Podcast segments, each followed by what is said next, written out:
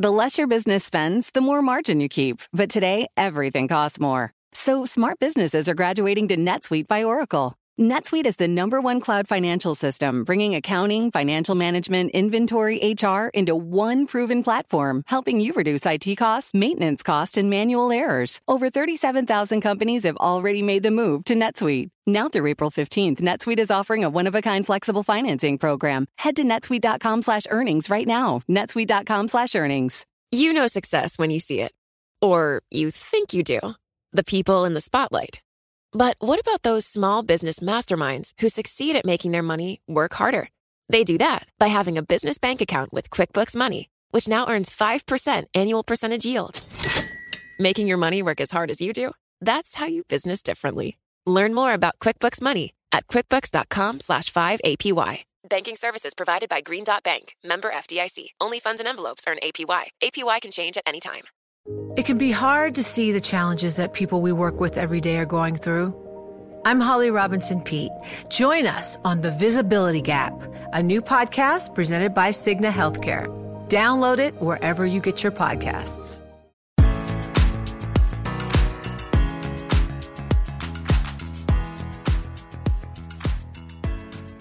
ESG has become established as a key business theme as companies and investors seek to navigate the climate crisis, energy transition, social megatrends, mounting regulatory tension, and pressure from other stakeholders. The rapidly evolving landscape has become inundated with acronyms, buzzwords, and lingo, and we aim to break these down with industry experts. Welcome to ESG Currents, brought to you by Bloomberg Intelligence, your guide to navigating the evolving ESG space one topic at a time. I'm Rob Du Boff, Senior ESG Analyst, your host for today's episode. Washington, D.C. has become an interesting place for investors between the Biden administration's whole of government approach to tackling the carbon transition, a tighter regulatory focus on climate and ESG disclosure from the SEC, and a growing pushback from Republican politicians. Today, we're joined by Congressman Sean Casten, representative from Illinois' 6th District, Congressman Casten serves on the House Financial Services Committee and the House Science, Space, and Technology Committee. He also co chairs the Congressional Sustainable Investment Caucus. Welcome, Congressman. Thanks for having me. Also joining me today is our own man in Washington, BI Senior Policy Analyst Nathan Dean. Nathan is responsible for analyzing financial policy decisions in the U.S. and their impact on capital markets. And just as importantly, Congressman, Nathan, a native Chicagoan, has informed me his mother is one of your constituents. Thanks for joining, Nathan. Great. Thanks, Rob. Thanks for having me. Great. Uh, Representative Casten, I guess the big question we had is why is climate change such a big issue for you? Um, I, I don't know how it couldn't be a big issue for anybody who's paying attention. Um, I, I grew up, my, my dad was an early clean energy guy. Um, he actually built the third PURPA plant in the country. If you, uh, for those of you who, that's a deep cut for those of you who are energy nerds, 1978's Public Utility Reform Policy Act. So I grew up around it. But the numbers are just shockingly scary. 50% of all the CO2 we have ever emitted as a species has been since I graduated from college in 1993. That is just a shocking number. We are so far above where we need to be. The last time CO2 was this this high, sea levels were three, four, eight meters higher. Um, there is no question that that's what's coming. The scientists debate on the time, but we're seeing the effects of that already. We're fairly certain we're going to see two feet of sea level rise in the Gulf Coast by 2050, which means that homes on the Gulf Coast today will be underwater before their mortgage is paid off. Um, the wildfires are the new normal. And the good news is that we have tools, we can have our cake and eat it too, because our energy system is so inefficient. We can actually massively reduce our CO2 impact and leave more money in our pocket. We haven't done it historically because our energy policy hasn't hasn't incentivized that. But we can fix that. But man, we're out of time to deal with it. And I dedicated my adult life first in the private sector to working on that and now in Congress. Absolutely. But should financial markets have a role in, in tackling these issues? And should government even be involved in this process? Um, I think when we ask financial markets to be moral, we misunderstand the purpose of financial markets. You know, the financial markets are not moral, they're not immoral, they're, they're amoral. They exist to to allocate to you know allocate capital and price risk and reward. I think there is a government role to make sure that where there are externalities that aren't priced into the way markets operate, we have an obligation to do that. And and to be clear, in the case of ESG, this has really been a market-driven phenomenon. You know, the 8.4 trillion dollars of assets under management in the ESG space is not because some government king mandated that this would happen. It was because a whole lot of investors took a view, which one can agree or disagree with, but there, there's $8 trillion of investors who have a view that they would rather have their money parked with somebody who is taking a longer term view, isn't just focused on this quarter, is not only addressing environmental issues, but has more diverse boards, has better governance protocols. And within that, there has been a need, um, which I think is an appropriate regulatory need to say, if, if investors want to have access to ESG products, we should make sure that we have a clear definition of what that means so that there's no that people can't take advantage of investors. And i think that's been a problem and that was initially why we formed the esg caucus. Um, but markets will do what markets will do our job as regulators is just to make sure that the that the externalities are priced in and that there's appropriate disclosure and investor protections so, Congressman, I want to ask a question about the financial regulators. You know, we've seen the U.S. financial regulators, especially you know, SEC Chairman Gary Gensler embrace climate change as some of their top priorities. Some of the initiatives out there is the SEC Climate Change Disclosure Proposal, which for listeners would require all public filers to disclose climate change risks above what they already disclosed material in terms of material risks. But we've also seen some things come from the Federal Reserve in terms of the climate change pilot program. You know, do you agree with these proposals? Do you think the financial regulators have got struck the right balance? Or have they gone too far? Not enough? I mean, I think if we were to interview one of your colleagues from the opposite of the aisle, the House Financial Services Committee, they'd give one opinion on the SEC climate change rule. But I'm curious what you also think what the Fed should be doing. Uh, and whether or not they should be doing more. Well, so let, I think there's two separate sets of issues with respect to the SEC we have a draft rule. We don't know what's going to be in the final rule, and I want to be has I don't want to get over my skis and commenting on a rule that hasn't been written yet or released yet. But there is a completely legitimate issue that you know as of right now, there's no correlation between any of the ESG rating funds rating of any given company and how another ESG rating fund might rate them. And that's not because the companies are bad; it's because there's no consistent standards.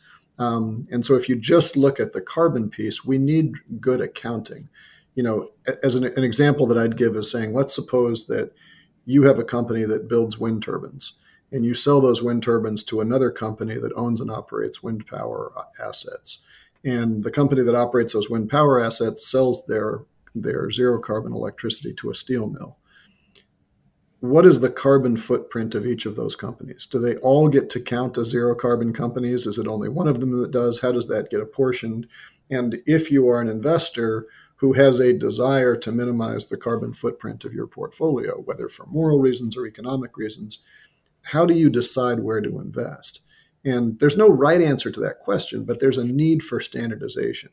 And I think what the, the process the SEC is trying to solve is saying, if I want to understand where are the greenhouse gas emissions in my portfolio, who's accountable for it, who bears the risk, we need to have consistent sets of rules. And I've I've always viewed what the SEC is doing as trying to develop that consistency. We can we can argue about did they get the implementation right? Do we think they should have factored into should they have tweaked it? But that's a real issue. And we can hide our head in the sand if we want. But meanwhile, Europe is marching forward and to talk to multinationals in the US who are saying, look, I have operations around the world. I have to come into compliance with a European regulatory scheme. Would you prefer that the United States be a leader and have a seat at that table, or say we're just going to do whatever Brussels says? And I, I, personally am kind of fond of our country, and I like to see us in a leadership position. Um, that may be partisan, but you know, it's, it's who I am. Yeah. So the the Fed is, I think, a separate one, which is really hard. Um, and it's hard because I don't think anybody has the mandate to ask the right question. What the Fed, you know, the Fed's mandate, um, such as it is, is really around the stability of our financial system. And as we saw in 2008, if if the financial system hedges out their risk by moving that risk onto a non-bank like like AIG in 2008. All of a sudden, our regulatory structure isn't monitoring that anymore, even though market participants may well be aware that there's still risk in the system. And I, am glad that the Fed is starting to acknowledge that that climate risk and financial risk have a strong overlap between them. You know, when that when your community is on fire, when your community is underwater, when there are sudden, you know, hailstorms at weird times of year, when you can't get insurance for your home anymore, that has real financial impacts that ultimately ripples into the financial system. I'm personally, I, I think the Fed by only focusing on on the big banks and by limiting it to sort of a more of a Dodd Frank stress test kind of construct instead of saying we really want to look at where is the money moving in the system. You know, I, I prefer a scenario analysis than a stress test approach because I think it is appropriate that our financial regulators should be saying where is where are the pockets of risk in our economy and where is there potential defaults that we should be worried about. And just because a certain risk has been insured away and then the insurance companies have passed it on to a reinsurance company and then all of a sudden insurance company x says i'm not going to carry this risk anymore and put it on consumers. That doesn't mean the risk doesn't exist in the economy. It just means it's not in the banks.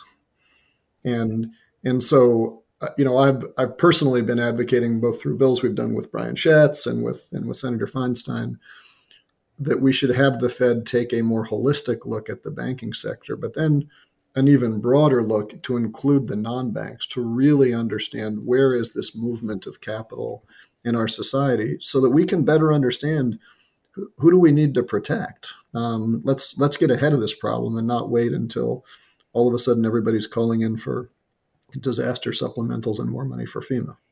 Great. And i know you didn't want to uh, comment too much on sec rules but do you think scope 3 is important information that investors need to have? Um Yes and no. Um, there are there are different views within the both the environmental and the financial community about whether double counting matters in the greenhouse gas space. I, I personally have the view that I think I think a good carbon accounting system should be much like a good financial accounting system where one party has an asset, the other party has a liability, they balance each other out, and I can monitor where all the greenhouse gases are in the system. The in a world where everybody reports, scope three is redundant and duplicative. And, and we don't need it to be there, right? The the oil company, uh, all of their scope three emissions are downstream. There are folks like you and me who drive cars, um, and if we're reporting as well, then with the scope three is duplicative. For reasons that are obvious in that example, it's really hard to get full economy wide reporting. And so, my view, and, and, this is my view, I'm not saying this is a view that's shared by everybody. I'm not even sure this is a view shared by the SEC. My view is that we probably should have scope three in the interim, and then some recognition that over time, as we get more economy wide reporting, that we can get a better handle on the CO2. You probably phase that out over time. Um, that's not everybody's view, but I think if you share my view that that the overall accounting system should account for all the carbon in the system, um, then I think scope three is a transition question, not a permanent question. Yeah, I mean, I, I actually, you know, I have very similar thoughts. It's just the issue. I think um, will always be that you know you mentioned you know SEC if if they're only regulating public if they're only regulating public disclosures, what happens to all the private suppliers up and down the supply chain? And you know, how how can we get more consistency there without being in kind of an undue burden? I think that's really the challenge that the SEC has currently. Yeah, no doubt. And I and I, I I can both acknowledge that challenge, but also say that it's not really that much different from financial accounting, right? You know, I mean, only only public companies have to have fully audited financials, and yet every company that dreams of one day going public has fully audited financials and and so I think those standards do have a way of rippling through. Um, you know, one of the places where I think I, I, as much as I am a, you know, I'm as strong on environment as any of my colleagues, but I do part company with some of them that I don't really think the purpose of greenhouse gas reporting is to name and shame polluters because we've all got agency in the process. I, I, do think that it's important to have that number so that markets who are trying to allocate risk understand where the risk sits and how to and where they can hedge that away. And it's impossible to do that right now. Um, which is why I think you need you, you, need you need more rather than less right now, and then we can sort out some of the some of the complexities and double counts as we evolve. Yeah, absolutely. And I think a big piece of that also is pricing carbon, which you know, given the the, the state of the, the carbon markets currently, the you know the, the patchwork of voluntary and in, in different regions mandatory um, you know, regimes, it kind of makes it very difficult currently. And I know that's something that um, I believe the CFTC is looking at as well. Yes, quite true. I've got a bill I've been trying to get on that for a long time as well. Great. So, uh, you know, obviously climate's very important, but are there other ESG issues you think the administration should be tackling? Um, you know, I think the challenge with ESG and why it's become so political, and I and I wish we could sort of have this conversation in a way that wasn't politicized, although I don't know entirely how to do it, is that you have seen an enormous flight of capital towards things that you can wrap a ribbon around it and call it ESG, although I don't think it's just limited to people who are who want to have an ESG fund. Um, Tesla is trading at a much higher multiple than GM is. First Solar is trading at a at an order of magnitude higher multiple than Exxon is.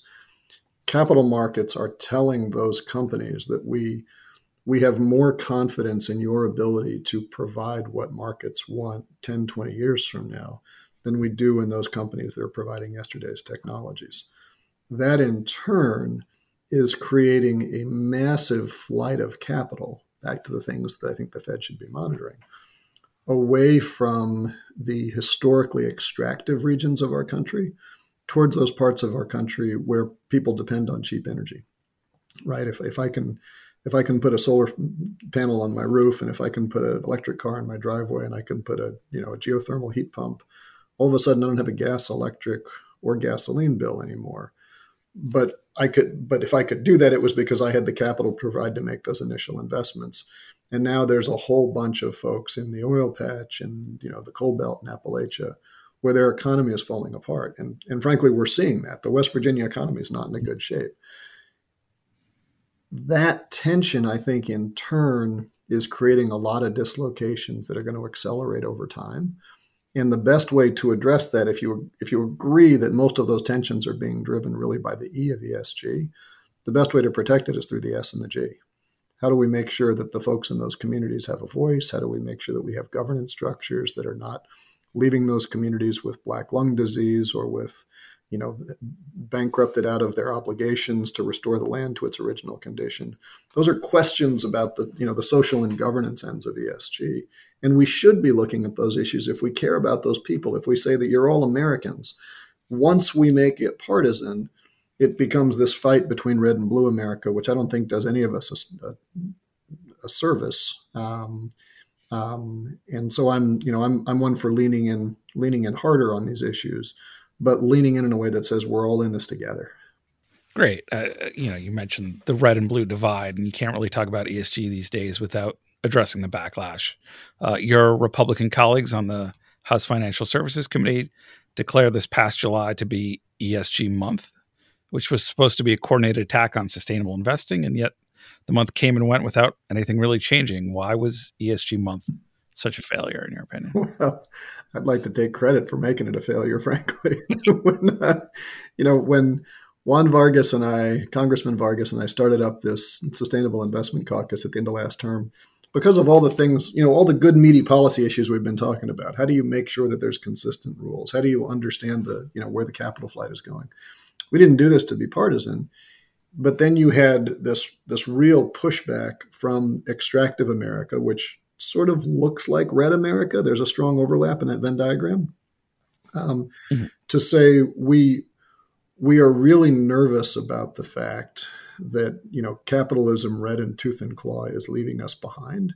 And so we want to stop our state pension funds from being able to allocate their capital in ways that they that they think is most beneficial. We just want them to preferentially allocate their capital, um, you know, in extractive America. Um, that's pretty, you know, pretty antithetical to all principles of free market capitalism. Um, as I as I mentioned many times during our hearings, you know, Milton Friedman and the whole theory of shareholder primacy is rolling over in their grave at some of this silliness.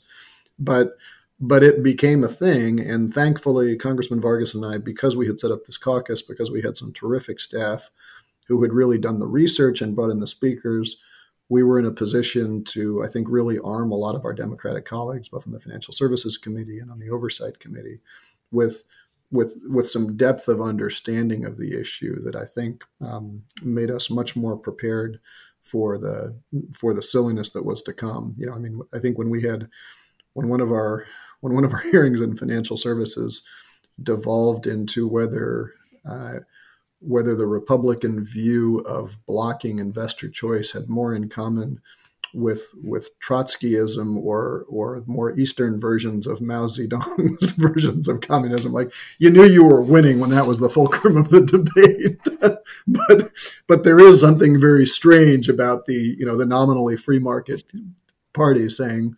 Um, you know, we have a real problem with the proxy process. We don't want investors to have information, and we certainly don't want to allow them to invest in certain things. And I think that position became increasingly untenable for my colleagues across the aisle to defend. Yeah, I feel like everything's kind of turned upside down the last year. I mean, you had an energy crisis where, you know, on your side of the aisle, you know, you, had folks advocating, you know, oil companies instead of, um, you know, paying out shareholder returns, they should be reinvesting the capital, which is the equivalent of, um, you know, Democrats saying "drill, baby, drill," hmm. um, and then you had, um, you know, Republicans basically saying, you know we need to tell companies how they can and can't invest. Um, so well, there's I, a lot of well, I think I think the I think the tension in both of those, and it's it's what I said about the capital flight that I keep coming back to, is we are in the middle of a massive wealth transfer from energy producers to energy consumers. Um, in in 2020, you all remember how painful it was when the oil price was really low, how much you suffered, how hard that was for you to get by when the price of gasoline was so low in 2020. um, I, I, know you do, right? Because if you recall, um, Senator Cassidy from Louisiana introduced a bill that threatened to pull U.S. troops out of Saudi Arabia unless the Saudis cut back on oil production to raise the price of energy. That led Donald Trump to call the Saudis, make that same threat, and it led the Saudis to cutting back on oil production and raising the price of energy. And and Trump was was heralded by by a lot of the you know the business um, media for protecting our nation's oil producers. When the when the price of oil went through the roof, myself, Tom Malinowski, and Susan Wild introduced a bill that said we should pull our troops out of Saudi Arabia unless the Saudis agree to ramp up production. Right? It, we we literally yeah. cut and paste the language. Senator Cassidy issued a statement saying that's not how energy markets work. You're just not as sophisticated. That's not how it happens. And of course, the Saudis didn't do it. But but the question was, are we rooting for the interests of energy consumers who would like to have cheaper energy, or are we rooting for the interests of energy producers who would like energy to be more expensive? And that's that's a sadly partisan debate, but it's the reality. The, the fact that in those two years, that went from being one party advocating for raising the price of energy to another party advocating for lowering the price of energy, kind of highlights the challenge. Yeah, I mean, uh, you know, full disclosure, I used to be an oil analyst um, in my prior life, and you know, I, I definitely under appreciate the, you know, the, the trickiness of the transition. That on, on the one hand you know, as much as you know, there are folks out there that want to stop using oil tomorrow, there's a lot of people that rely on cheap and reliable energy that, you know, renewables at this stage can't really provide. So just kind of negotiating that and and trying to find the middle ground, which I think is, um, no offense, has become increasingly more difficult in in uh, Washington these days. Yeah, and I and I think, I mean, look, you're talking to a guy who spent 20 years building power plants that were twice as efficient as the electric grid um, using really, really old, um, long time, long off patent technology. Um, I would challenge the assertion that you can't have cheap energy and clean energy. Um, but in order to do that, you have to be focused on the downstream end where consumers are, not the upstream end where the where the oil wells are. And those interests are just different. Um, and yes, the transition is hard. Yes, we have to acknowledge that there are communities that have historically depended on those jobs. But you know, the, the U.S. only generates half as much GDP per million BTU of primary energy as the as the UK does. That's that's an embarrassment, right? If our labor productivity was half of the UK's, we'd be having a we'd be having a come to Jesus conversation. yeah, I mean, it, it seems like um, you know, ten years or twenty years ago, um, you know oil prices the only way you can find oil is deep water offshore and then innovation came and and led to cheaper energy. And you know why that can't be replicated again um, again it's not always easy making that transition but you know we've been known to do it throughout history to to innovate to to drive um, you know better energy solutions. So i guess in terms of uh, what the future may hold do you think the republicans are going to try something else is there another tack they have up their sleeves uh, so that's a question for them. I I think they've probably run that as far as it'll go.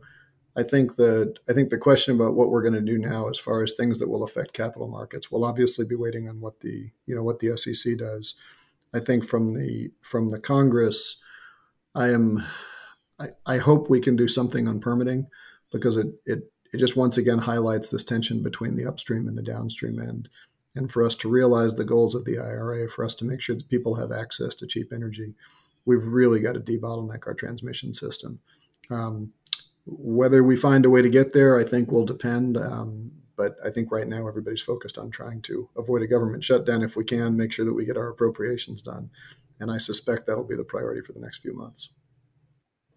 So I have to ask a question about hot FERC summer. I think we have to ask that question. And uh, you know, for the listeners, I highly advise you to go see Representative Casten's YouTube video where he gave a speech on the floor, and either you or one of your staffers put a nice little drum beat behind it, uh, where you talked about Hot FERC Summer, obviously the song uh, to Megan Thee Stallion, and then obviously I think last year you tried Ferkalicious. You know, you know, can you just give us like the backstory of how'd you come up with that? You know, your intention was to bring more you know, uh, publicity to what was happening at FERC, you know, one of the more important energy regulators. And, uh, you know, what was the reaction you got from some of the other uh, folks on the Hill? Well, you've you've left off FERC and nine to five and FERC, FERC, FERC, FERC, FERC, FERC, the famous Rihanna song. We'd, we'd had four of those in total. The, uh, you know, there was a very serious part of this that I I am firmly of the opinion that FERC is the most important agency to decarbonize our electric system. Um, when when people say that our electric grid is you know cleaner than it's than it's ever been and we decarbonize, that's largely because of early 90s vintage FERC orders that led to um, you know reforms in the natural gas sector and the nuclear sector and really decarbonize our system because for the first time markets could make money by saving money in the power sector. Um, it's a decidedly unsexy agency. There's no way to get credit for it. And we were chatting in the office about how do we put constructive pressure on the White House and the Senate to prioritize appointments, get this agency to be fully staffed, and not devolve into things? And I forget how it got there, but somehow we got to talking about the lyrics to Hot Girl Summer, and there was a sort of a dare in the office that, for those of you who know the song, it is it is not. Uh, it is not appropriate language to use on the floor of the house, shall we say? and so there was something of a dare in the office that said, all right, if you can write a floor speech to the words of, of Hot Girl Summer, that's make it hot FERC summer, that is acceptable to do on the floor of the house, then I will pretend to be Megan Thee Stallion and rap it. And, uh, and I didn't think that I was going to have to carry out the end of that bet, but the team really came together and made something happen. And, you know, it, I, I, think at one point it was the top trending story on People, you know, which is uh, you know, I'm no I'm no AOC. I'm not used to going viral like that, but it, it, sort of became a thing, and we had to keep doing it for a while. And uh, you know, were we successful? I don't know. We made a lot of friends at FERC. Um, FERC is still understaffed, so we still got work to do. But uh, I will continue to humiliate myself in the name of giving our kids a cleaner climate if that's what it takes. Do, do you still have the poster that you brought down onto the uh, floor? Is that? Oh, not only not only do I not only do I have the poster, but certain FERC commissioners, uh, who I, I think, in the interest of respect for them, shall remain nameless, have come by our office so that they can take selfies with the posters. Um, these have become. I'd, I'd like to believe that someday the National Archives will want to hold on to these as a piece of piece of uh, piece of American history.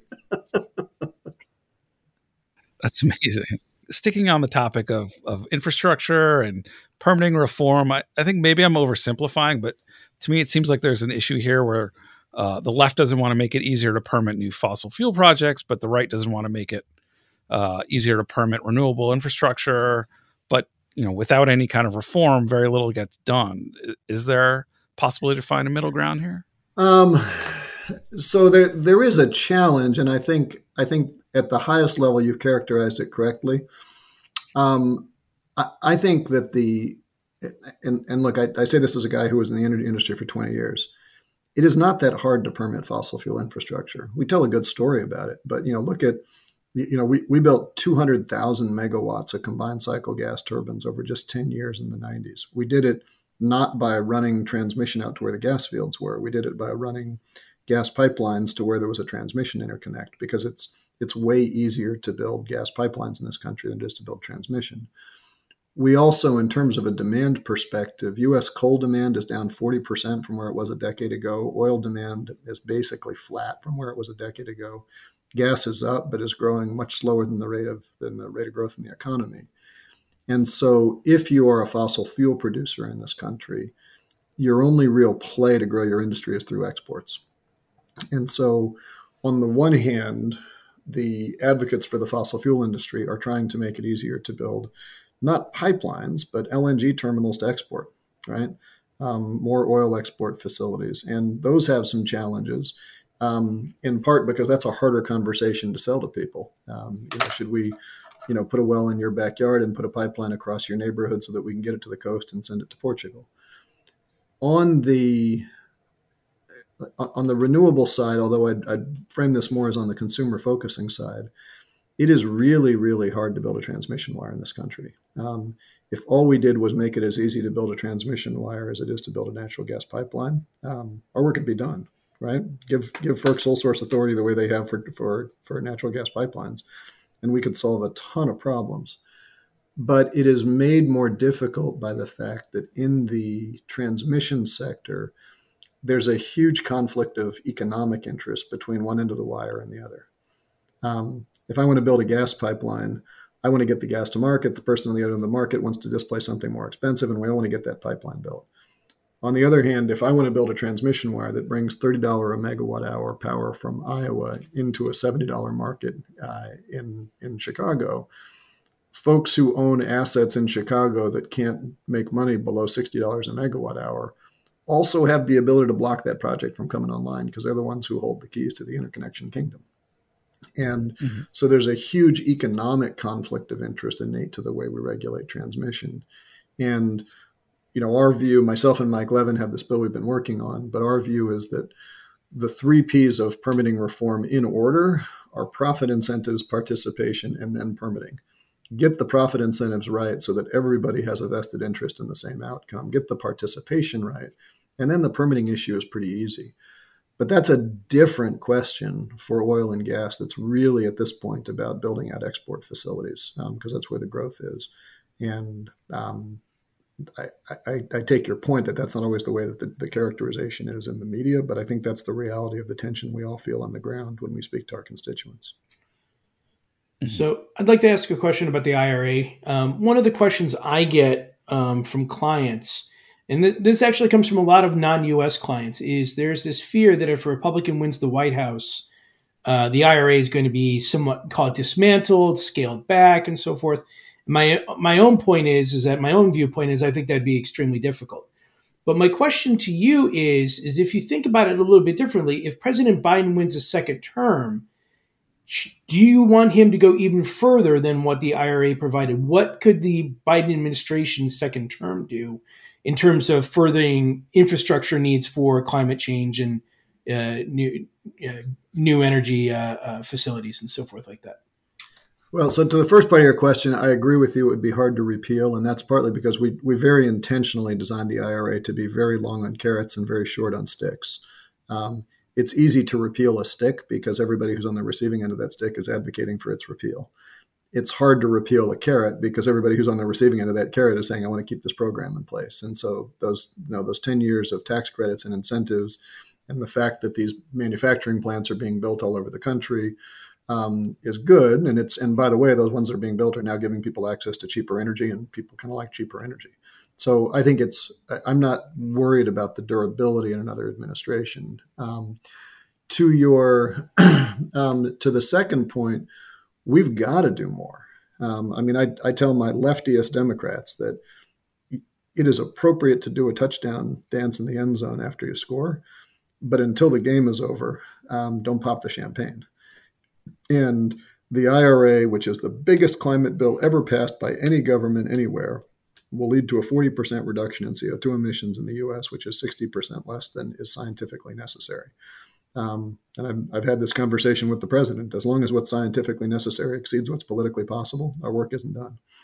Um, what I would like to see done, and what I wish we could have gotten done in the last package, is the policy to support the IRA. What, what we had recommended out of the climate committee that I served on for my first two terms was a whole series of reforms. We had about 700 recommendations, of which I think about 350 are now law. So that's a really big deal, and most of them became law in the IRA. The 350 that didn't become law were the ones that would have made the policy reforms that were necessary to, to implement the IRA. And we couldn't do that because of the structural issues in the Senate that forced this into a reconciliation process where, unless it was impacting government revenue, we couldn't affect it. And, you know, things like permitting, if, if we can do things that cost the government no money, but put more money in the pockets of the American people, that doesn't pass the parliamentarian muster to be a, a, a, budgetary item, right? And so, a whole host of those policy reforms. How do we make sure that we have the labor markets necessary to build this all out? How do we make sure um, that we have the permitting reform to get there? How do we, what does U.S. industrial policy look like in a world where we're we're no longer digging things out of the ground, but we want to make sure that we protect those resources. But we do need to build assets that are going to run for 20 or 30 years before they need to be replaced. Those are policy questions. And we had a lot of good solutions to those. A lot of those were in the Build Back Better before it got stripped down to the IRA. And so, you know, we need a cooperative Senate that's not, you know, governed by um, by the parliamentarian. Um, but scientifically, we have to do more yeah, I mean, I, I talk to corporate, you know, some of our corporate clients a lot, and you know, usually they they reflect reflexively hate any kind of, um, you know, any regulation coming out of DC, but they all almost universally love the IRA. Um, you know what it's allowed them to do on the supply side.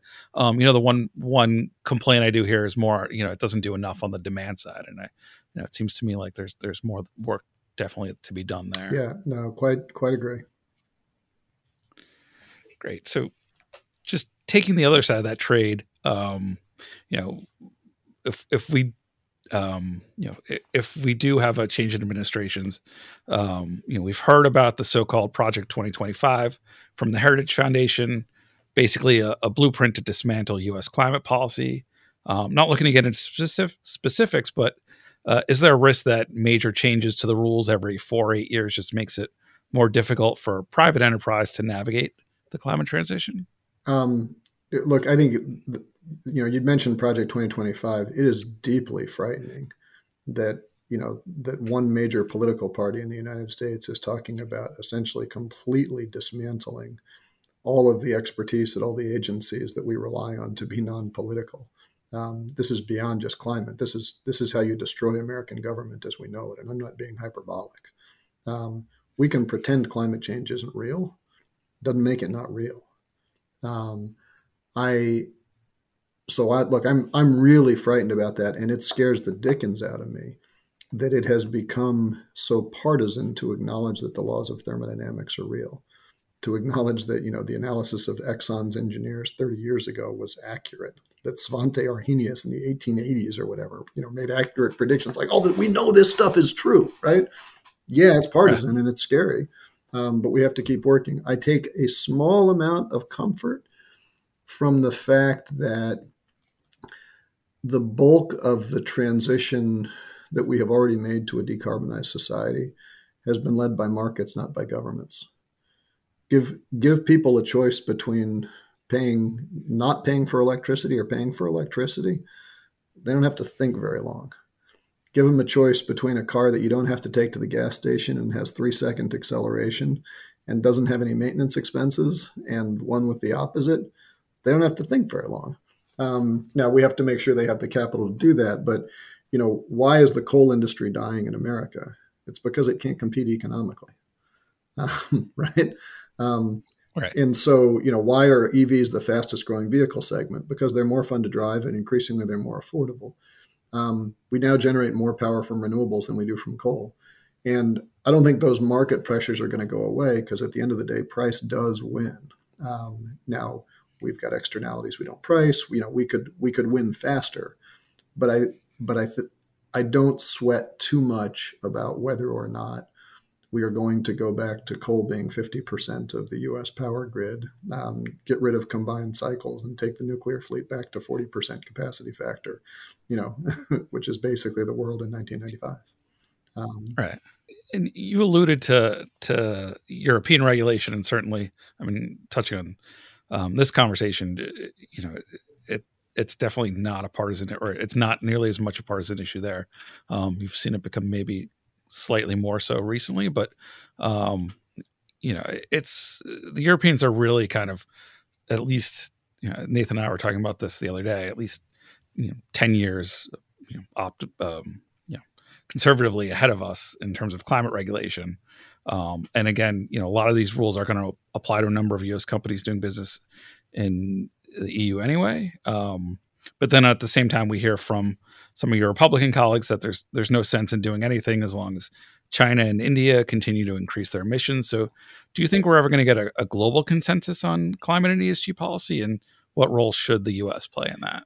So, when when the U.S. pulled out of Paris, I was part of the. We had a 12 person U.S. delegation to Madrid at COP25. Um, and I was proud to be a member of that delegation. I was also embarrassed that there were only 12 of us. And one of the comments that was made from one of the Europeans we were with at the time was he, he, pulled us aside as we were between sessions. And he said, You know, he said, I cannot stress enough that really bad things happen when the United States doesn't lead, and we need you to lead.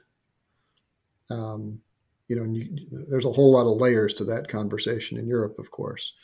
But we can sit back and wait for Brussels to act we can sit back and say, well, if China's not going to act, we're not going to act. But at the end of the day, that's the opposite of leadership. And my own experience, you know, why are people building aluminum plants in Iceland? It's not because they're trying to boost their ESG score. It's because Iceland has really cheap electricity and you can make much more competitive aluminum if you build it in Iceland. Why do people build, uh, you know, silicon refining plants in the United States next to hydroelectric dams? It's it's not because they care about the climate, right? It's because it's cheap right? They, right. they want to have it there. And so and so my view is this is a this is a non this is making a win-win conversation a zero sum conversation in very unproductive ways. If china doesn't want to invest in cheaper energy fine. We'll invest in it here and we will kick their ass. Because all that manufacturing is going to you know the energy intensive manufacturing is going to want to come back here and and we know that that's the case because every time we build cheap you know where where do where does energy intensive manufacturing goes? It goes where the cheap energy goes. And energy you know you said you were an oil trader. Energy ultimately prices down to the lowest marginal cost supplier. It's true in the oil sector. It's true in the gas sector. It's certainly true in the electric sector. As we are building out a ton of zero marginal cost sources of energy production in the united states the price of energy is going to come down it's going to make it harder to make money as an energy producer, but it's going to be to the benefit of everybody who wants cheap cheap energy. That's a really really good problem to have. Um, and we have the opportunity in the United States to play a leadership role should we choose to take it. Um, and I think in many ways it's easier for us to lead than it is for, for Europe to lead because Europe Europe is not blessed with the same degree of domestic fossil resources that we are. And so as a result, I think if we can find a way in the United States to lead that gives a way for everybody to win, I think we can go to Europe and say, okay, we've got a way to make this work that doesn't destabilize the, your neighbor to the east, which is a big concern over there, right? Um, because we don't want to destabilize West Virginia or the Gulf Coast. Absolutely, and you know, I, I think um, you know focusing on the the win win conversation, I think is really important. Uh, you mentioned COP. You know, there was a story about last year's COP, uh, a, a, Republican governor from one of your neighboring states was there and was actually booed by his own party because he was trying to drum up business and opportunities from the climate transition. And that, to me, again, is kind of mind blowing that that you you know you'd want to turn away business opportunities, um, you know, ways to benefit off of this. But um, sticking on COP, um, turning to this year's COP 28, uh, it's going to be hosted by the UAE. Uh, will be presided over by the CEO of the Abu Dhabi National Oil Company. Now, uh, you signed a letter asking the administration to use diplomatic pressure to change that. Uh, do you not think that national oil companies should have a seat at the table in discussing these issues? Um, it's not that I think they don't have a seat at the table, but I think we need to be honest about the tensions. The you don't make in a in a world where all we care about is providing energy to people. The oil companies, the electric utilities, they're in the business of providing energy today. If they can provide cheaper, more reliable, cleaner energy in the future, of course, I have a seat at that table. Um, at the same time, I don't think we should delude ourselves into thinking that the margins in the oil industry come from the retail station or from the refining sector, right? The, the margins in that industry are all at the upstream level. If, mm-hmm. if you have access to a well with $9 lifting costs and it's a $70 market, you make a lot of money. You don't make a lot of money at the gas station, um, right? right?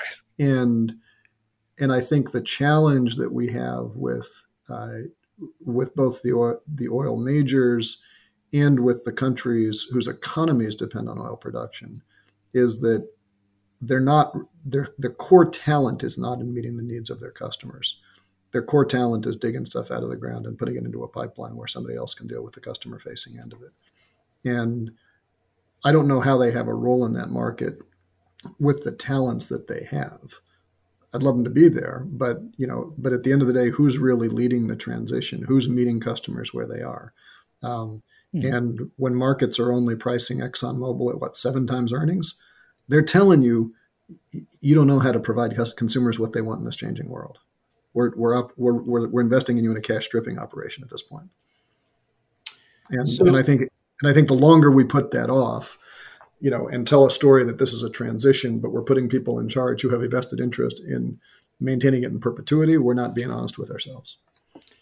So be- before the podcast, Rob and I were talking about what how difficult the questions we should end up with, and so we're going to ask you a really difficult question. You know, we read that you were in a Beasties Boys video, Beastie Boys video.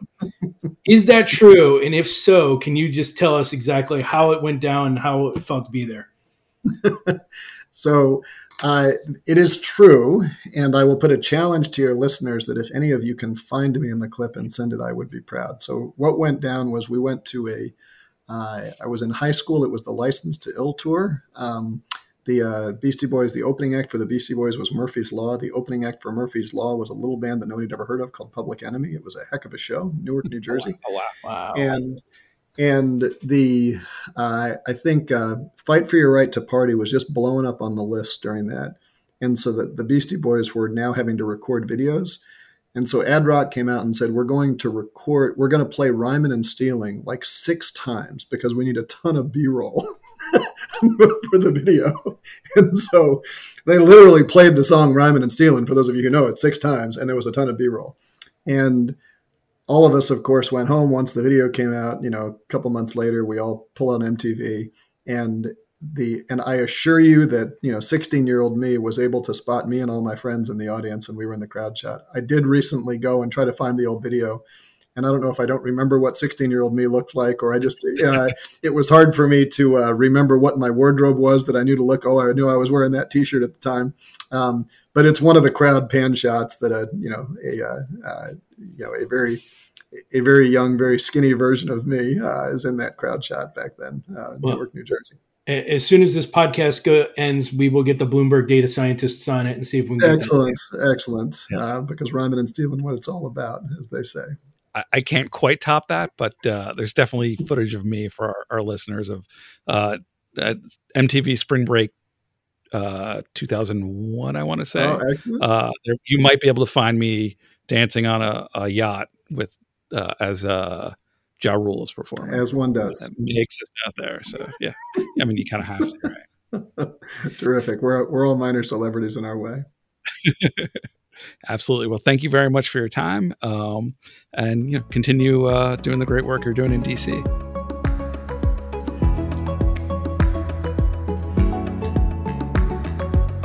Do you love Elon Musk? Do you hate Elon Musk? Do you have no idea what to think about Elon Musk? Then we have just the show for you. He's become even more larger than life. Buying Twitter doesn't get us closer to Mars. They are like really close to the edge of like everything falling apart. Like, oh, Elon, I volunteer, put a chip in my brain. Each week on this podcast, we'll break down, analyze, and debate the most important stories on Musk and his empire. It's all one big universe. You just work for Elon Inc. From Bloomberg Business Week, this is Elon Inc. Listen wherever you get your podcasts.